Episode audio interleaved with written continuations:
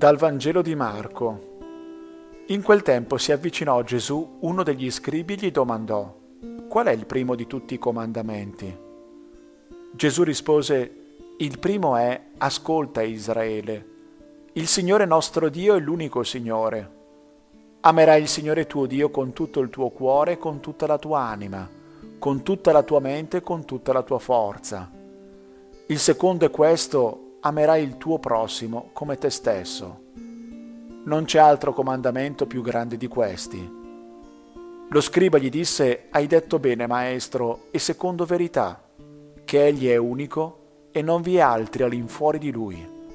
Amarlo con tutto il cuore, con tutta l'intelligenza e con tutta la forza, e amare il prossimo come se stesso, vale più di tutti gli olocausti e i sacrifici. Vedendo che egli aveva risposto saggiamente, Gesù gli disse, non sei lontano dal regno di Dio. E nessuno aveva più il coraggio di interrogarlo.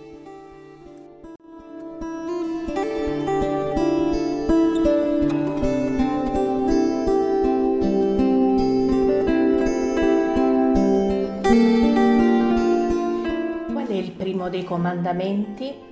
Sembra una domanda scontata. In realtà mi invita a cercare l'essenziale. La mia, la nostra vita, purtroppo, è sempre piena di tanti impegni e corriamo il rischio di perderci in una fiumana di avvenimenti fino al punto da non saper più riconoscere che cosa è veramente essenziale. Oggi rischiamo di dimenticare la preghiera come un bene e come la fonte di tutti gli altri beni. Non basta recitare una formula. La preghiera deve essere percepita e vissuta come un incontro personale in cui possiamo gustare la presenza amorevole di Dio e ricevere quello spirito che illumina la mente e fortifica il cuore. I giorni difficili che stiamo vivendo ci costringono a stare in casa.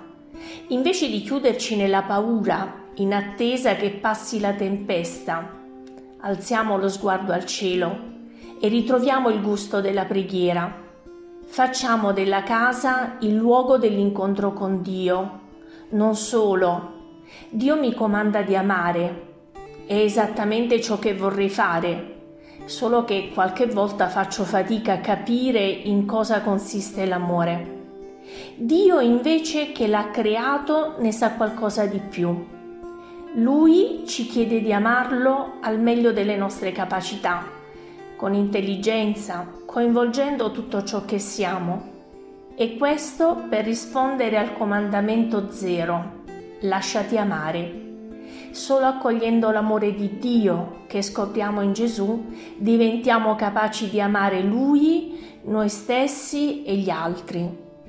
Mi domando chi, quanto, come amo.